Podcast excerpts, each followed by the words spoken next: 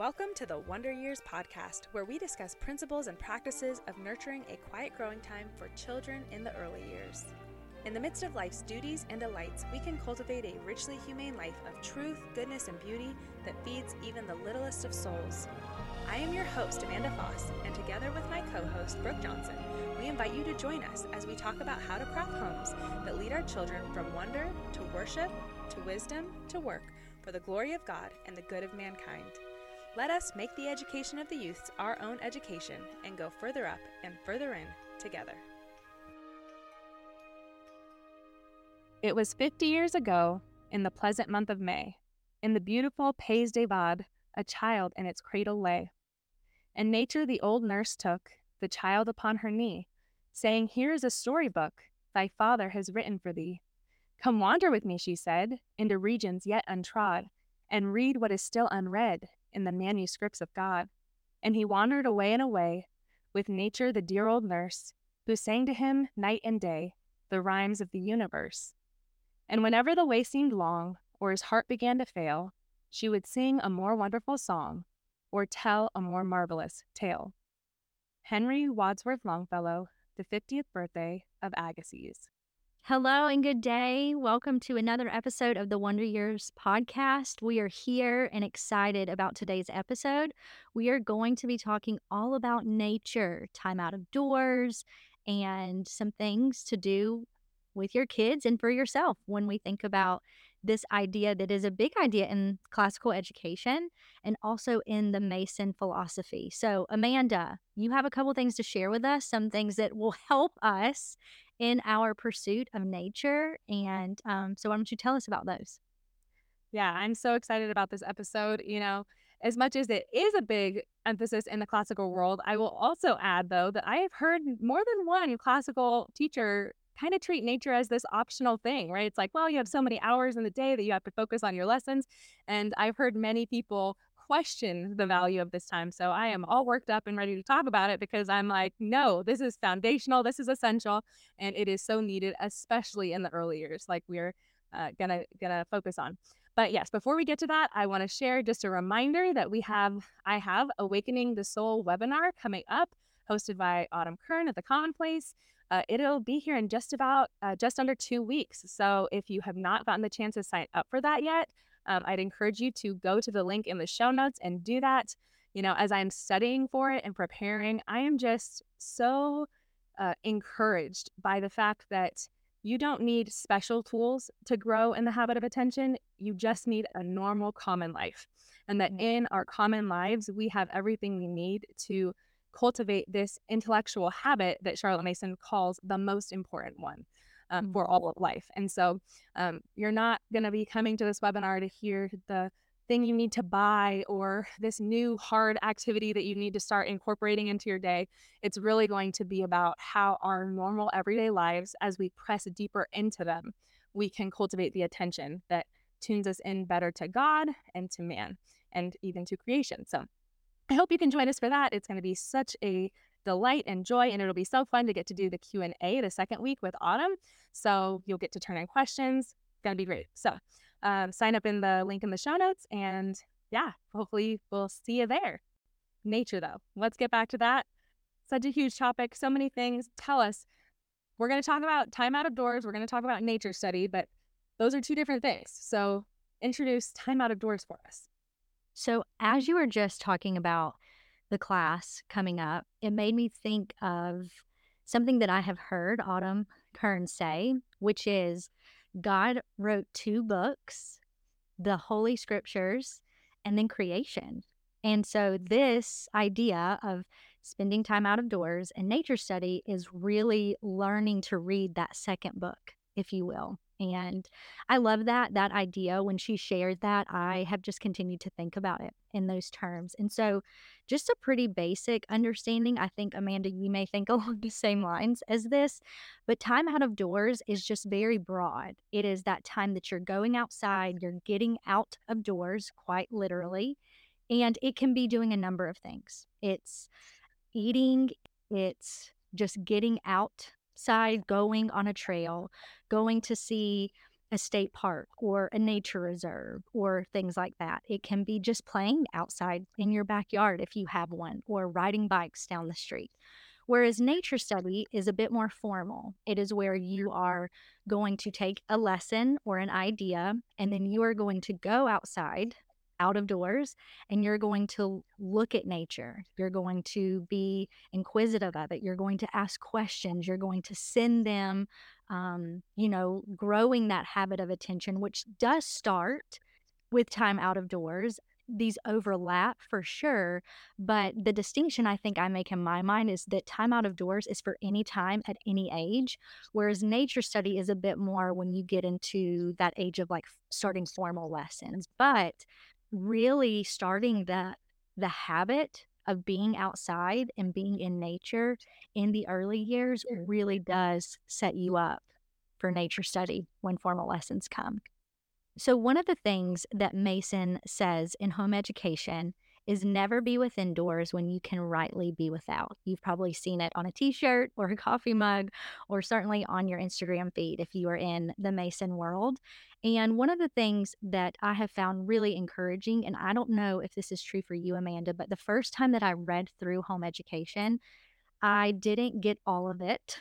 And to be honest with you, I'm still reading it and rereading it.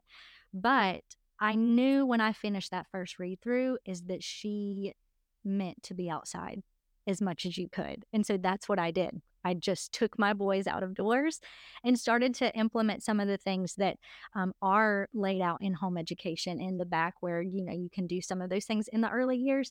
But I knew that that was important to her. And so this quote is one of those that I think about often.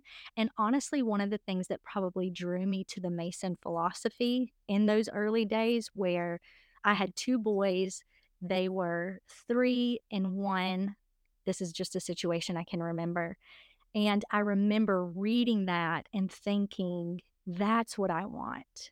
This protection of, she calls it a quiet growing time, but really wanting to be out of doors in nature, getting dirty, building things. And I don't know if that's because they were boys that in my mind I was like, this is just boyhood, is time outside. And playing with all the natural materials was something that really just drew my heart to the Mason philosophy. And so it was just something that simple that I had not really dove into classical education at that point. That wardrobe door, as we like to say, um, was not open for me just yet. But um, but Mason really did open it in that way. And so I don't know if that was true for you. Yeah, you know, I think the way she describes it is so beautiful and it just resonated with me on the level of going back to your original point about Autumn's quote about creation being the second way God talks to us. And I think it just resonated with me as a Christian that, like, yeah. oh, yeah, like having my kids outside in the sunshine, walking around barefoot, getting dirty, like you said, um, that just sounds like a healthier way to live than being cooped up inside all day. And so yeah. um, that was, I think that was what intrigued me on First Brush was just how it would connect them in a deeper way to God, knowing that scripture is full of images of nature. And so that even just on that level, that they will be able to better understand God's word as they are outside and getting to experience those things.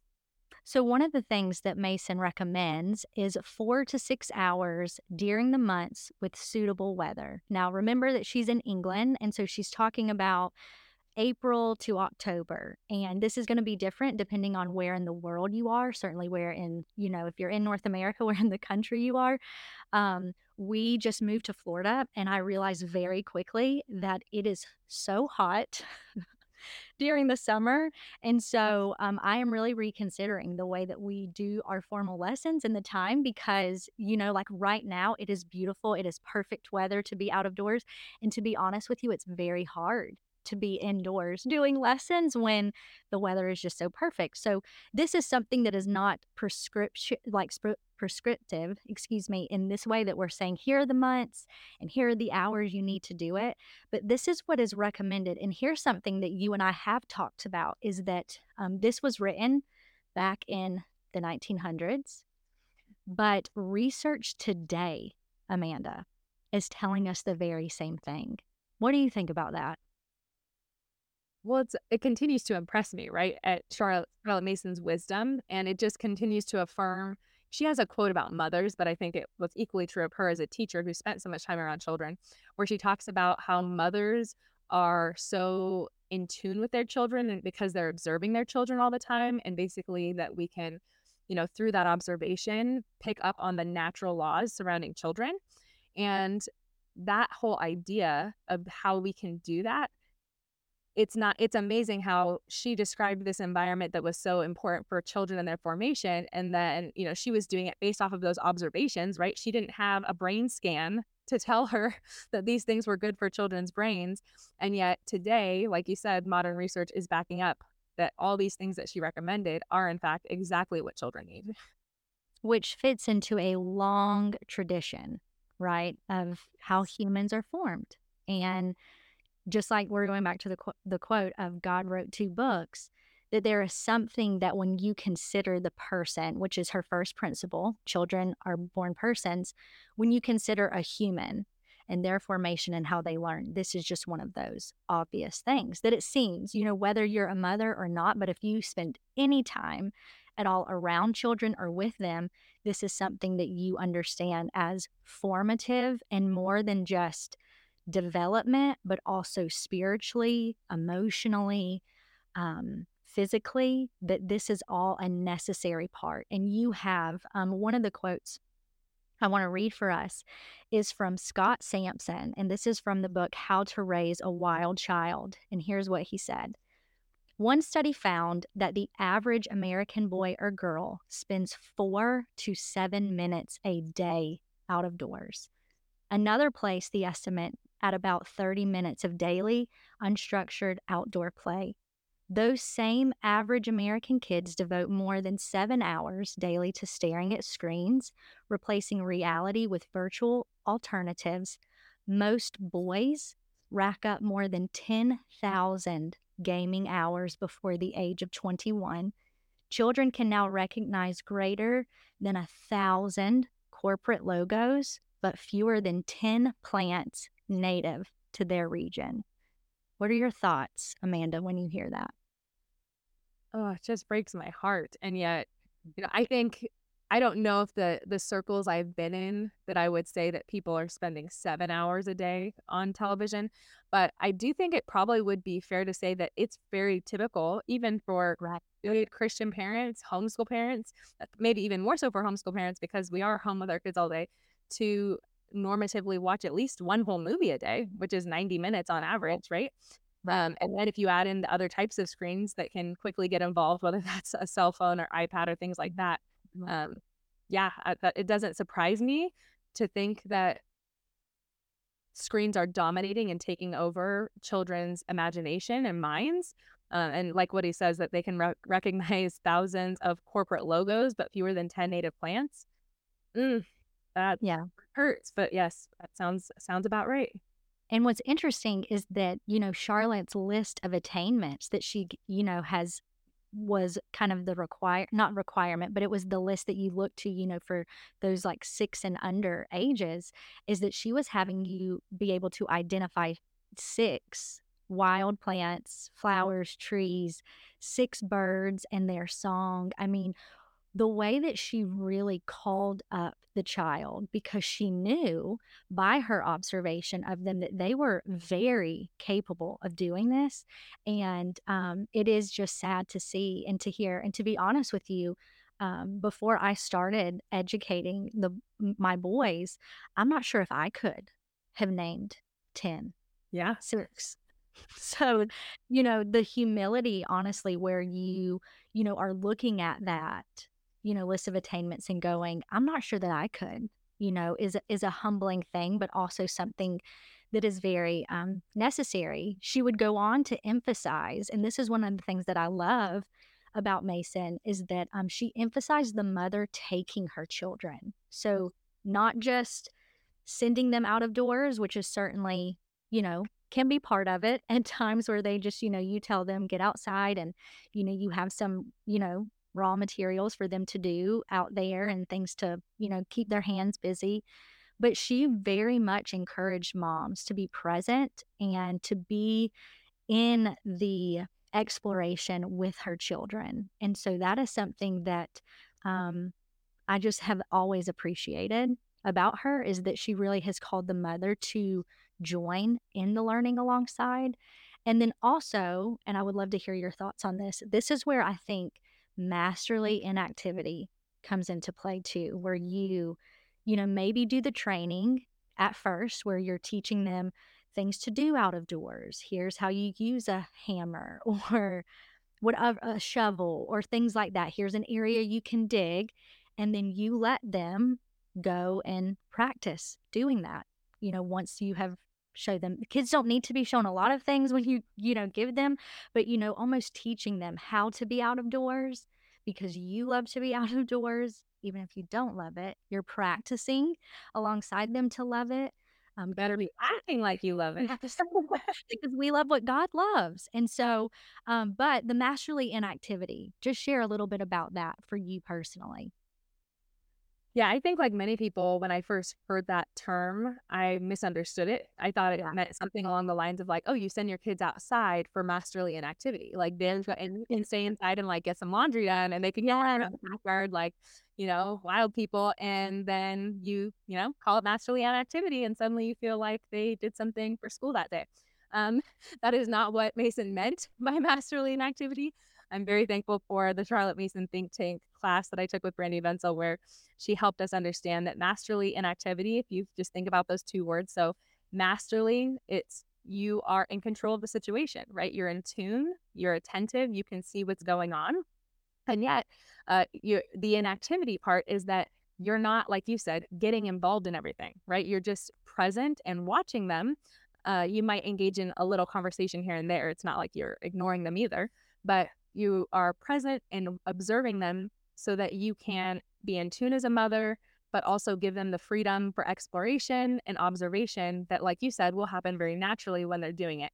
Uh, Mason uses the image image that we are to have the serenity of a Madonna, right? Madonna being Mary. If you look at pictures of Mary, she always has a very peaceful expression on her face, and so uh, that image is one that, as a mother, we can take to heart that we want to be that serene person present with our children, and yet give them the space for free exploration and yet also not leave them to just, you know, go crazy, even just for things like conflicts, right? Kids, if left to themselves, will get into little scuffles. And if you are not there as the mom to help them sort it out in healthy, uh, Right. positive ways, it can go south very quickly. You know, sticks could get involved. We don't want that. So that's where masterly inactivity and a serene mother uh, comes in handy. So, one of the things that Mason will continue to say in home mm-hmm. education is along the lines of what you just said is that here is the mother's opportunity to train the seeing eye, the hearing ear, and to drop seeds of truth into the open soul of the child, which shall germinate, blossom, and bear fruit without further help or knowledge of hers. Then there is much to be got by perching in a tree or nestling in heather but muscular development comes of more active ways, and an hour or two should be spent in vigorous play, and at last, truly least, a lesson or two must be got in. And so, one of the things that she will go on to describe in that section of home education is making it a game at this age. Children love games. They are just born with this innate sense to play is the occupation of a child. I mean, truly. And so, playing sightseeing games. So, choosing something and then having them go and find that thing that you said. I'm teaching them to take mental pictures. So remember what this tree looks like, remember what this flower looks like, and then maybe having them describe it to you with their back turned or trying to draw it, or maybe even just drawing it in the sand. Um, this is helping cultivate memory, which again is going to be something that they need in the years to come for all of their life. But then when formal lessons start, um, asking questions about what did you see? Can you describe it to me?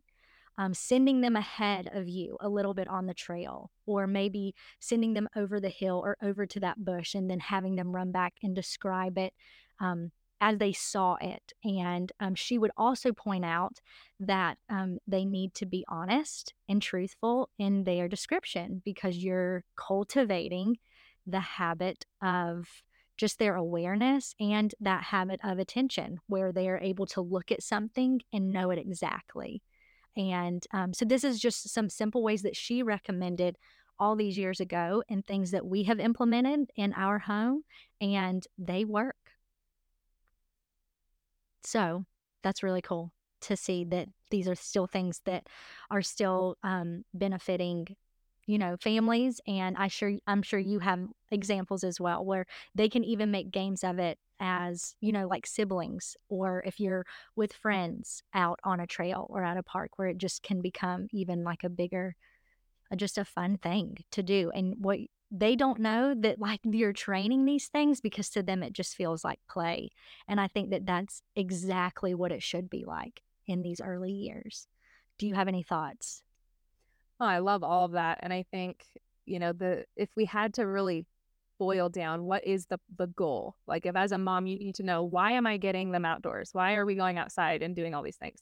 It's to teach them to have eyes to see, right? It's to teach them to be observers of God's world, uh, to not just be passive rece- re- recipients, right? I think that's the primary issue with screens is that you're incredibly passive when even if you're watching a nature documentary on a television screen, it's not that you can't learn anything from that. It, it can be giving you living ideas, but at the same time, you're in a state of passivity that really mm-hmm. does not cultivate learning to the same degree that if they're out in nature, participating in it and observing it with their own eyes, touching it with their own hands, smelling the smells, hearing the sounds, this whole body experience is going to really grow them in profound ways and do such deep work in them that without any lesson plan necessary, right? Just mm-hmm. God's world working upon their minds, their bodies, and their hearts.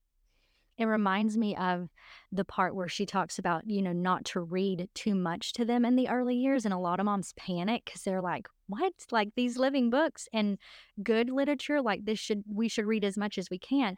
But her point is if you can go to the beach take them. Don't read about the beach. If you can take them to see a pine tree, don't read about a pine tree. And so she was not saying don't read the books, but it was, hey, once you have read them and they are seeing them, then they need to go out and actually with their hands and their eyes and their feet and just be in God's creation as described. And so I love that. But um, the last thing that she says, um, not the last thing, but the last quote that we have that is really just summarizing what Amanda said is that the mother is doing invaluable work. She is training their powers of observation and expression, increasing their vocabulary and their range of ideas by giving them the name and the uses of an object at the right moment. When they ask, What is it? and What is it for? And she is training their, her children in truthful habits by making them careful to see the fact and to state it exactly without omission or exaggeration. Um, this is where she would have them to recall and reproduce.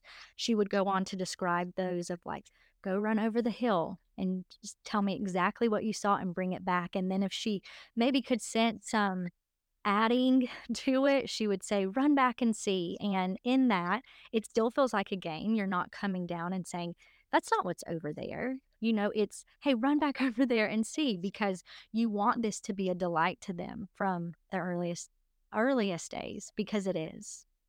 Yeah, I can't remember the exact example she gives, but it's something to the effect of a little child saying something like, I saw a million bees. And she's like, Did you see a million bees? And she's like, No, I saw like 20 bees. And yeah, there's right. Like that, where it's just a simple little thing where Charlotte Mason was really good about encouraging mothers to catch a sin or an issue or a temptation at the letting out of the waters, right? Like catch it before the issue has grown at all.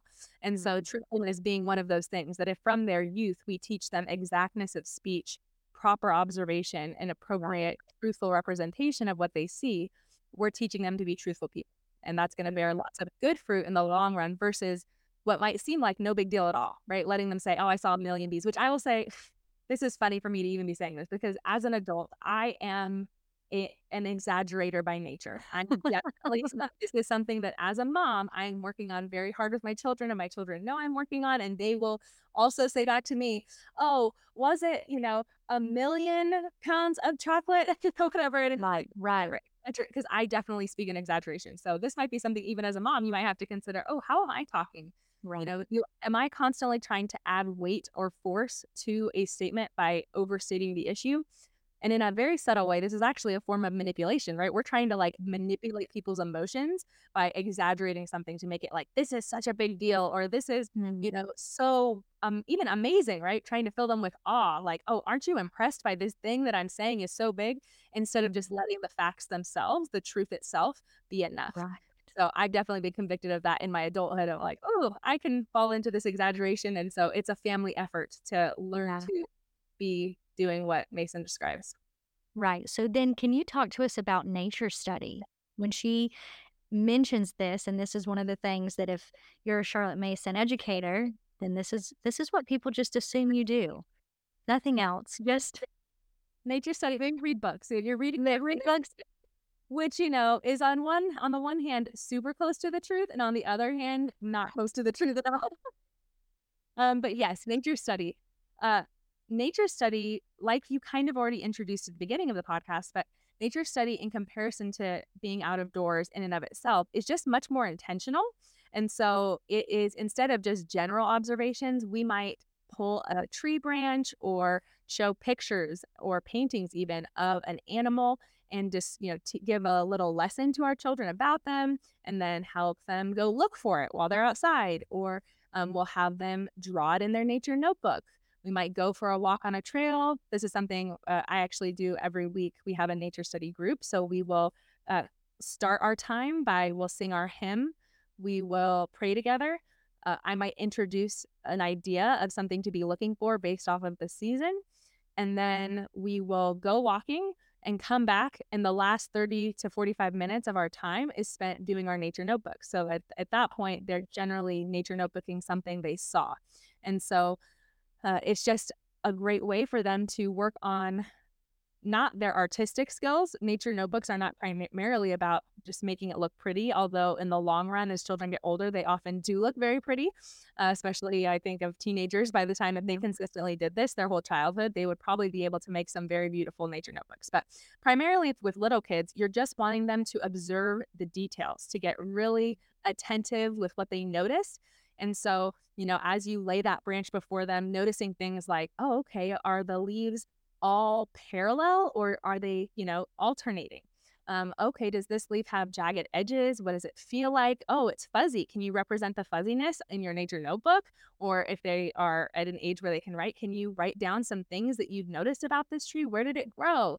What season is it? What color are its leaves? Whatever it might be. So we're we're having a conversation we're conversing about it. Again, we might have some prepared lesson. Um, guidebooks come in handy with this. If you just have guidebooks for where you live, whether that's a guidebook about bird, I have a like Birds of North America book, but uh, there's lots of different guides out there that you can find that will just bring things alive in your area. Um, I use yeah. a called iNaturalist, which I can literally just pull up a place that we the the plateau we go to a plateau pretty regularly and so um, i'll pull up that plateau and i can see hundreds of pictures that other people have taken pictures of and identified what they are which is really helpful even for me in preparing certain object lessons for them because i can look at things that oh i can know that i'm going to find this bird there and that i'll prepare a lesson to share with the kids at the next uh, nature study day.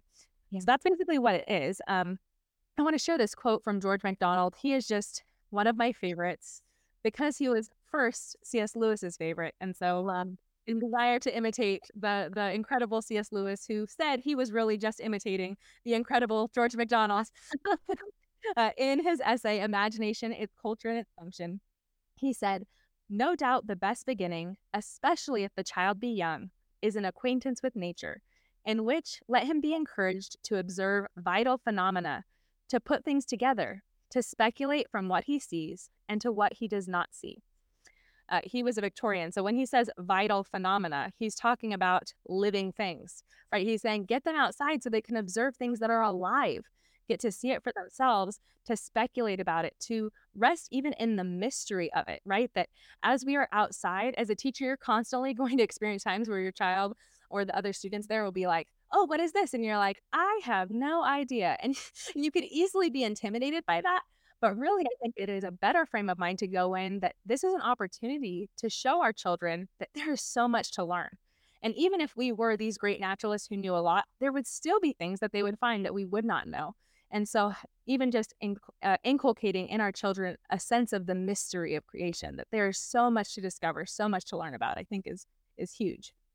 Mm. Um, Charlotte Mason in school education described how this looked for them. And so I want to read it because I think it's just interesting to hear what it looked like in their classroom and then think about how we might be able to apply that example in our homes.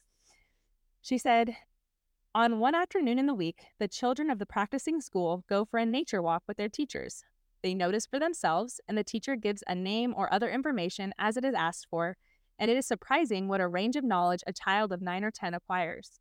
The teachers are careful not to make these nature walks an opportunity for scientific instruction, as we wish the children's attention to be given to observation with very little direction. In this way, they lay up that store of common information which Huxley considered should precede science teaching. And what is much more important, they learn to know and delight in natural objects as in the familiar faces of friends. The nature walk should not be made the occasion to impart a sort of titbits miscellaneum scientific information, the study of science should be pursued in an ordered sequence, which is not possible or desirable in a walk. It seems to me a sine qua non of a living education that all school children of whatever grade should have one half day in the week throughout the year in the fields. There are few towns where country of some sort is not accessible, and every child should have the opportunity of watching from week to week the procession of the seasons. Geography, geology, the course of the sun, the behavior of the clouds, weather signs, all that is open has to offer are made use in these walks, but all is incidental, easy, and things are noticed as they occur. I just love the example she shares there because, you know, when I heard Charlotte Mason's point about doing the four to six hours a day of outdoor time, that did not feel super realistic to me in the seasons of life that I was in. And I can say that probably has happened about the number of times I could fit on one hand, like in terms of how many I've actually gotten my kids outside for six whole hours. I mm-hmm. have five children under the age of eight. They nap. Uh, there's just a lot of factors that if I could get them out for even three hours, I felt like we had just, you know, nailed it. And so, this though, reading in school education, that for a student, the ideal would be even just one afternoon a week, was something that really gave me hope that we could implement this. This is practical, this is doable, and that through this, even as I bring my young children along, they're getting their out of door time, but then we're also giving the opportunity to my older students who are actually actually school age to be able to do this natural observation and study that she describes as being so important. Um, so some other things with that could be having a nature calendar, right? Just noticing the things that happen at each parts in the year, and you can write them out. Literally, just a list. Like my kids in the back of the back of their nature notebook, they will just list out little things. And uh, for my son, he is a Form One B, so this is first grade. So I'm the one writing it, right? If he sees something, I'll tell him like, "Hey, tell me if you notice something," and we'll put it in the back. And so I'm writing it in the back for him. Um, I already mentioned nature notebooks. Um, I'll just say entries could include lots of different mediums, right? So you could do it with pencil sketches, color pencils, having them writing out descriptions. You could use watercolors, right? Really, any medium of art is fine. The main point being, are they paying attention and observing whether it's the, you know, an animal in a picture or an animal in real life, I guess would be even better um, observing the trees, whatever it might be. The point is for them to be looking at the details and noticing them. And so, whatever art form they prefer is great as long as they're using that opportunity to notice the details. Something you can do in your nature notebook is label each entry, right? So, say where you are, the name of the animal or the tree or the leaf or the flower or whatever it is, you could label it and maybe put a date, right? Um, my kids like to often add little artwork that would let you know what season it is. So they might draw some autumn leaves or put some reds and yellows in there for autumn or um, winter. We live in California, so winter is not a real winter, but they'll draw some maybe some raindrops or even a symbol of snow, even though there's no snow where we live. we go up to the mountains though, so that's fine. Um, but I think that's about it though. That gives you kind of an idea of what nature study is. Oh, what do you think, Brooke? That was really helpful. One of the things, and maybe you can like help us because you have five children, eight and under, right? Okay. So think of the mom, and I think we have talked about this, maybe not on the podcast, but for the mom who has, you know, kids under, like the, no kids are in formal lessons, and she's trying to do this. So think back to when your oldest was before formal lessons. Were these practices that you were doing at that point? Because something I mm. know that kind of just happens the more kids you have once you start formal lessons and then all those kids under you um or, or or under them I should say excuse me is that they are kind of just part of it at that point right? So they're just kind of coming along with and and we're still doing a lot of these things that we shared with those who are not in formal lessons. So this is not something that is just formal lessons but I don't know if I'm making sense, but how did how did you do it maybe before formal lessons? What were some things you were doing to practice these things? Um, and then maybe the difference now that you see that you have two students kind of in that formal lesson, but then three under it. Does that make sense? That totally makes sense. Yeah. Yeah. So I will begin by saying I got my kids out in nature a lot less than I wish I had. I this is where, you know, so much of my inspiration as I've shared with you for doing this podcast was I just didn't have a vision for that I was supposed to be doing this. And at that time, we did live in an area that I would have had to drive at least probably 20 minutes to go somewhere that was safe to do that. But 20 minutes is 20 minutes. I could have done it. Right. It just wasn't necessarily on my radar enough to do it. Um, so, what I'll share is what I wish I had done. What I wish I had done before my children were all school age was to do the little excursions that Charlotte Mason talks about. She talks about like taking a picnic and going for a day to a spot. Um, Right. Like you said, one thing I know now because I do have to bring the little ones along is yes, even though they have nap schedules and all these things that can make you feel, especially before you have older kids, it can feel like you can't break those things, right? It can feel like, well, we have to like preserve the nap schedule because everyone's going to fall apart if we don't. But once you have older kids who are in lessons, you can't put your life on hold, their life on hold, just because you have babies. That's something I feel very strongly being a, on the bigger side as a family is that we can't just wait for the little kids to grow up. Like they're here, our older kids are older. It's time for school now. So we just have to get out there and do it. And amazingly, surprisingly, the babies have survived. You know, they live to tell the tale. They are actually totally fine, missing a nap here and there. Are they cranky sometimes? Of course. But I think the benefit of them getting outside, I mean, uh, it is truly night and day, I will say, the the difference that I see between my children who have grown up going outside versus for my older kids. My older kids do love it and they enjoy it so much, but I am just blown away by the the habits of attention that the young ones have, the powers of observation, and even just their comfortability outdoors. You know, because my first couple of kids, I didn't even let them sit in the grass. Like I just was like I was very cautious with them and very like over the top about not really like getting. Probably honestly, I don't like being in the grass. It's a little itchy, so I, you know, I wasn't interested. Whereas, Mhm. you know, once I caught the philosophical vision of why this mattered, it inspired me to get out in spite of those inhibitions I had in myself. And I just you know, like we've talked about, it's like we love what God loves. So it was like, all right, I'm gonna love this thing, even though I don't feel like feel like it.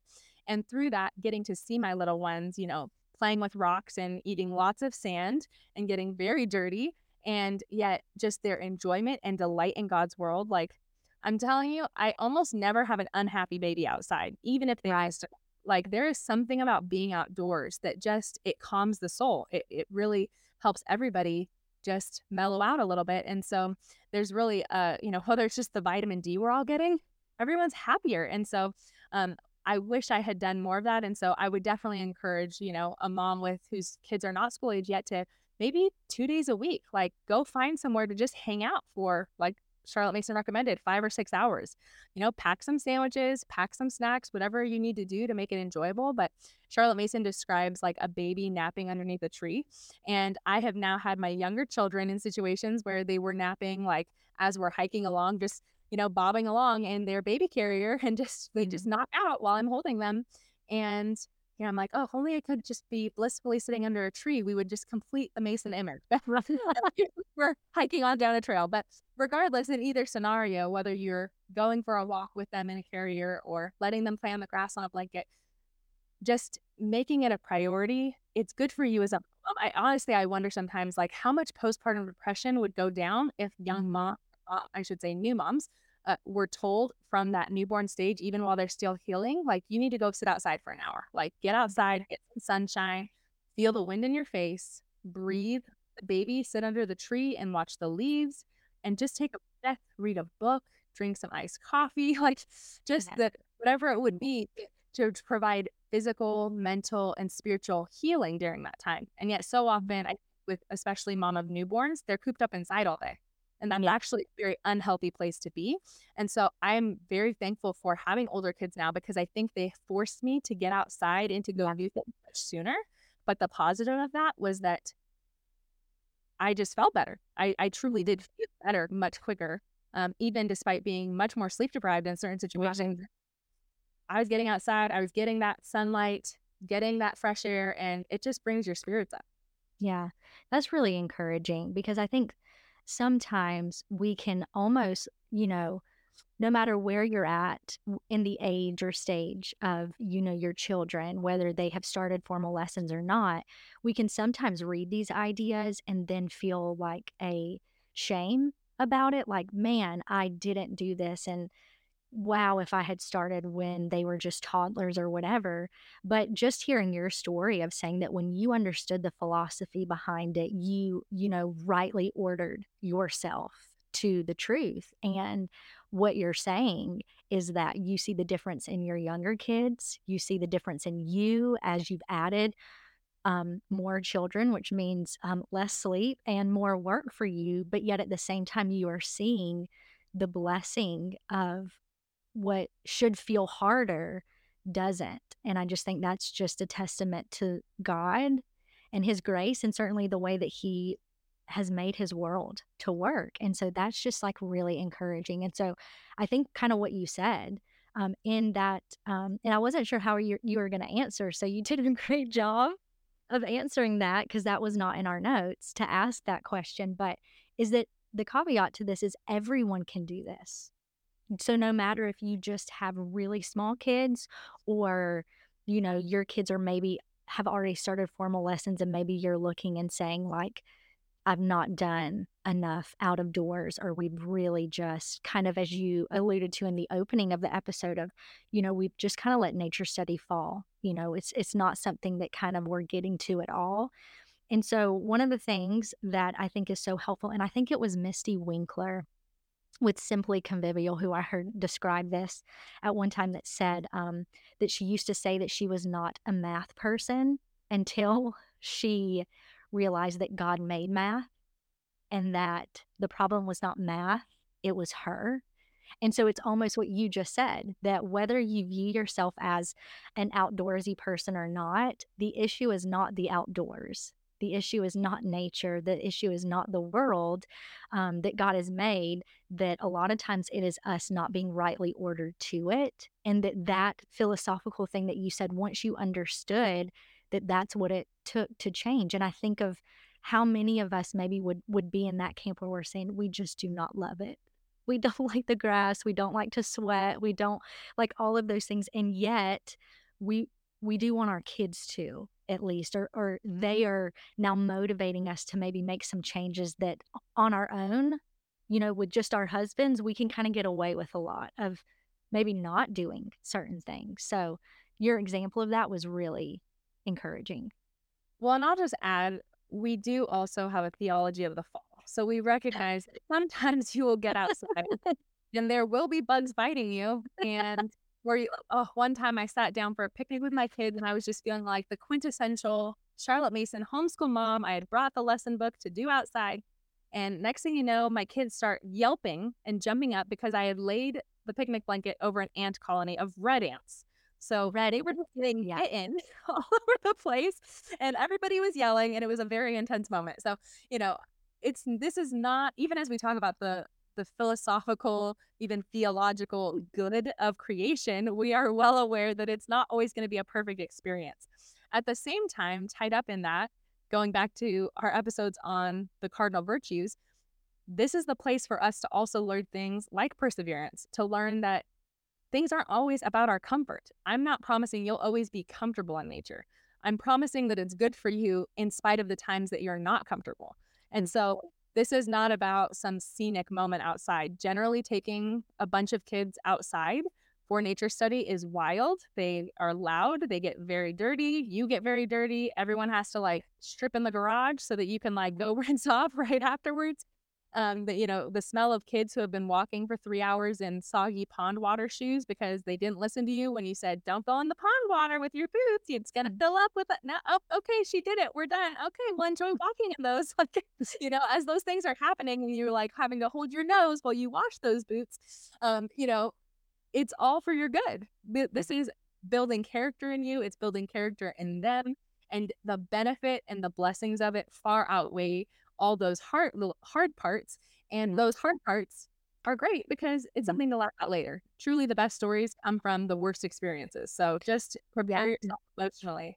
When you forget the water bottles on the hike, when you leave the snack bag, and now everyone, all the things uh, we could probably lift story after story where we have, you know, made the decision to do it and then we have gotten there and it has just not been ideal and we have had to leave quicker and try again, start over, play some music, try, you know, come back home, transition, get a snack, all of those kinds of things. And so, yeah, so this is not something that we're saying that when you just set out to do it, it's going to be awesome and everyone's going to love it or it's just going to go like the pictures that we see or the d- example as amanda said you know sitting so sweetly under the, the tree and everyone's so happy but at the same time it is worth building those muscles and um, learning because even if it goes terrible you are still growing.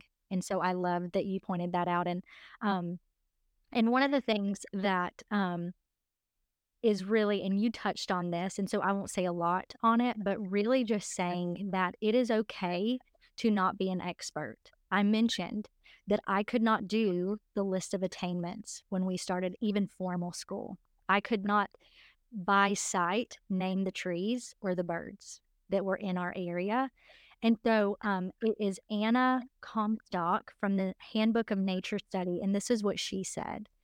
In nature study, any teacher can say, can with honor say, I do not know. For perhaps the question asked is as yet unanswered by the great scientist, but she should not let a lack of knowledge be a wet blanket thrown over her pupil's interest. She should say frankly, I do not know. Let's see if we cannot together find out this mysterious thing. Maybe no one knows it as of yet, and I wonder if you will discover it before I do. And I mm. love how she ends that almost as a that the same playful you know question of maybe you'll find it before me. Let's look. And i think when we have that attitude of one humility but also just the play of let's see who finds this first so, one of the things that I learned from Autumn Kern in the Common House, her lesson on nature study slash Boy Scout. So, scouting is part of the Mason philosophy. And she had one of her friends um, do research in the founder of the Boy Scouts, which was back in the 1950s. And there was a connection to Mason, which is very interesting. And so, but one of the things that he encouraged educators and parents, and his little saying was play the game. So he would tell moms and educators in schools to play the game. When you send them out to scout and to look, you do it with the same um, energy that you're hoping that they do. And that is something that I have found to be, be very helpful in our time when we're just out of doors or in a more formal nature study. So that is one thing that's been encouraging. But another thing that we um, have had questions about, and Amanda, I don't know if you've been asked this question or have felt this way, but in going out of doors or going to trails or to state parks, is the issue of safety. So, and I'm thinking in two ways your kid's safety, but then also kind of your safety collectively. So, like you, something happening, something happening to your kids. Um, th- this is a real concern that some moms face when they're thinking of okay, having the courage to go outdoors and to do it, but then feeling a little nervous by, you know, safe, just not feeling safe. And so, have you experienced this? Number one, and what are some things maybe you have done to help? Yeah, you know, I think this is definitely something that comes up for all of us as we are in these situations where maybe we're going out on a trail alone with our children, um, or just even to parks, right? Local outdoor areas, often unaccompanied with any other adults. But uh, the way my husband and I handled it starting pretty early on was his preference was that I not necessarily be alone. He really preferred for me to invite a friend along, even just one other friend with their kids uh, to go. Uh, in this season, we have a weekly nature study group. And so it really just is simplified because that's our primary time we are getting out as far as going out into nature, getting on trails, things like that. And we always have three to four moms there. But, you know, something that in the few times that I have gone on trails, something that, you know, my husband asked was just that I was in a location where I had cell service. So that was a priority for us. And then I did carry a knife. And so we just had a few things that were like in a desperate situation where I might need something, a tool. Um, just a little pocket knife was something I could have. But generally speaking, um, because especially having so many littles right now, I'll bring my mom along. So having a grandma there or even just a friend. Like I've had I have had times where I've had single friends or um, friends who are maybe married but don't have their own children yet and I have invited them out to come with me. So that's just a number of ways that we can include other adults and have maybe more adults present there with us to increase the safety in case we were to run into a sneaky person or some sort of animal on the trail that might compromise the safety of everyone. But I will say, having done it for a couple years, we've we've been in situations where maybe there was a suspicious person that we chose to, you know, go down a different trail or walk a different direction. But um, we've never been in an unsafe situation where there was where I was really concerned that uh, we weren't going to be okay. So I'm very thankful for that. We also live somewhere though where we don't have a ton of crazy animals. You know, most of the trails, the worst thing we might see is a coyote. We've seen the coyotes and they just run away from us, so it's not been an issue. Um, so yeah, what about you?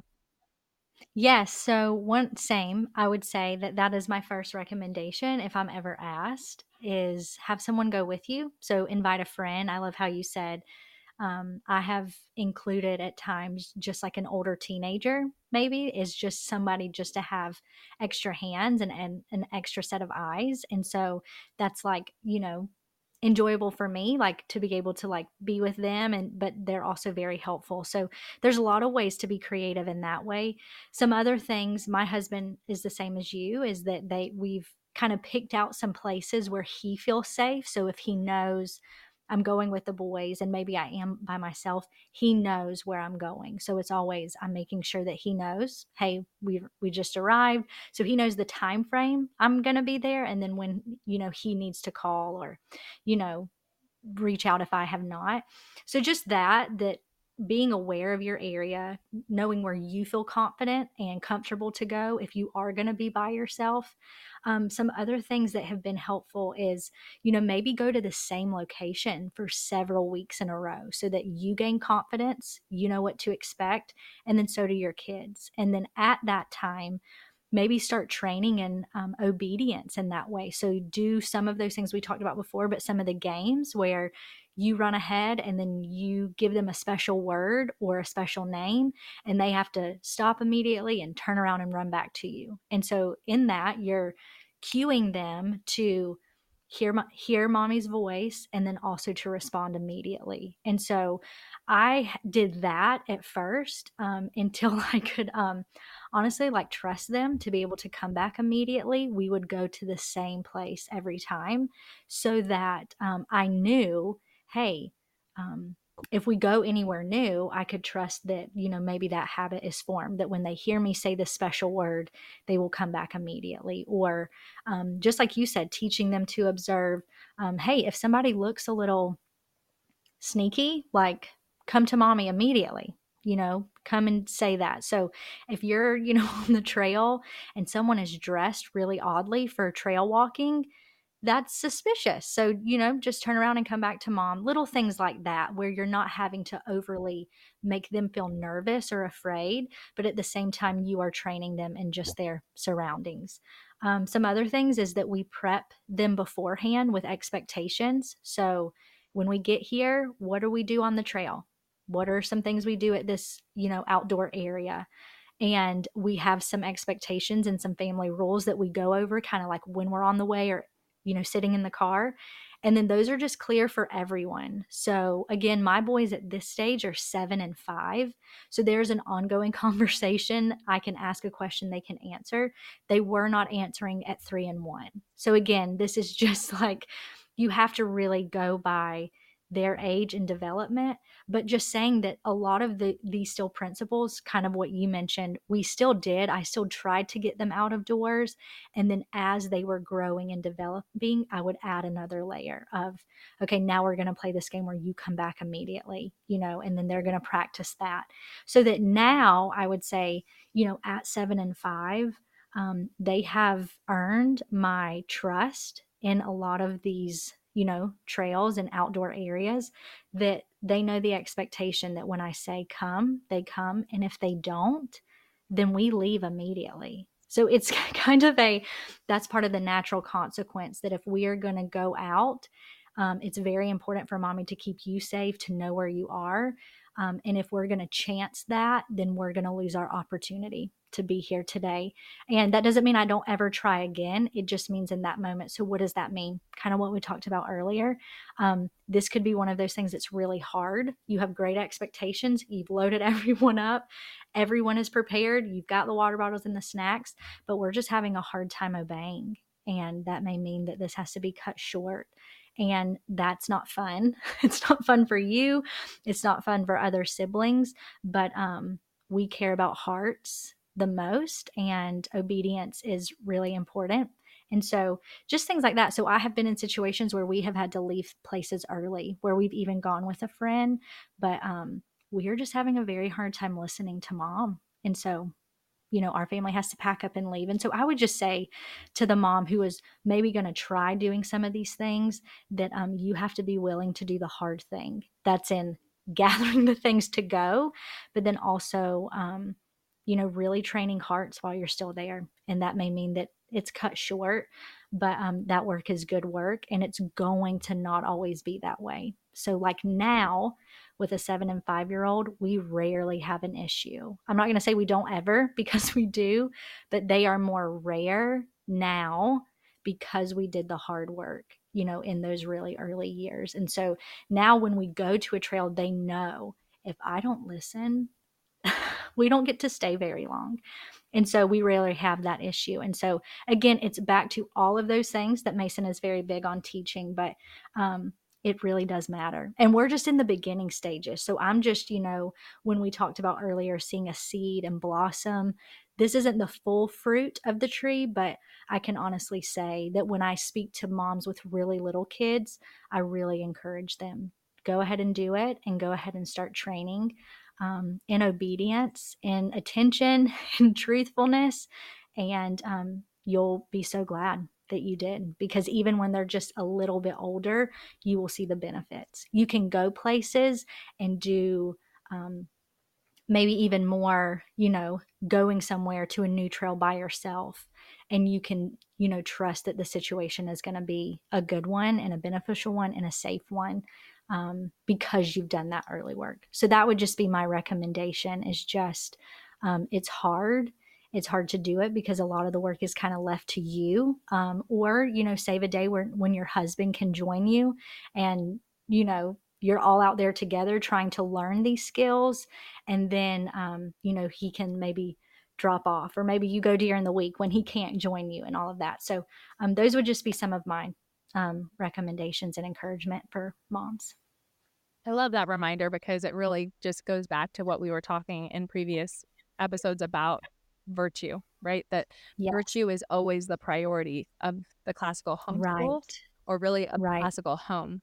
And so, you know, there's so many things that we could have talked about today um, that really connect to what you just said, right? That the heart is the priority, the soul is the mm. priority. And so, um, just as we prepare to end this time, that's the final word that I want to leave everyone on is just the reminder that all of this is so much bigger and deeper than just, you know, getting sunshine and vitamin D, even though vitamin D is great and sunshine is very good for your health and it absolutely calms your nervous system and, you know, regulates you in great ways. So that's it's absolutely a benefit.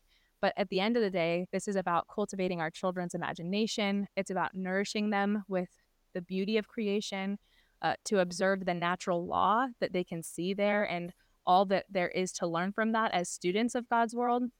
And just, I could go on and on. Uh, the reasons to go out into nature are plethora. But let me end mm. with a quote from Charlotte Mason. She exhorts us in home education It would be well if we, all persons in authority, parents, and all who act for parents, could make up our minds that there is no sort of knowledge to be got in these early years so valuable to children as that which they get for themselves of the world they live in.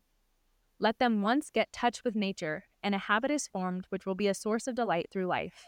We were all meant to be naturalists, each in his degree, and it is inexcusable to live in a world so full of the marvels of plants and animals and life to care for none of these things.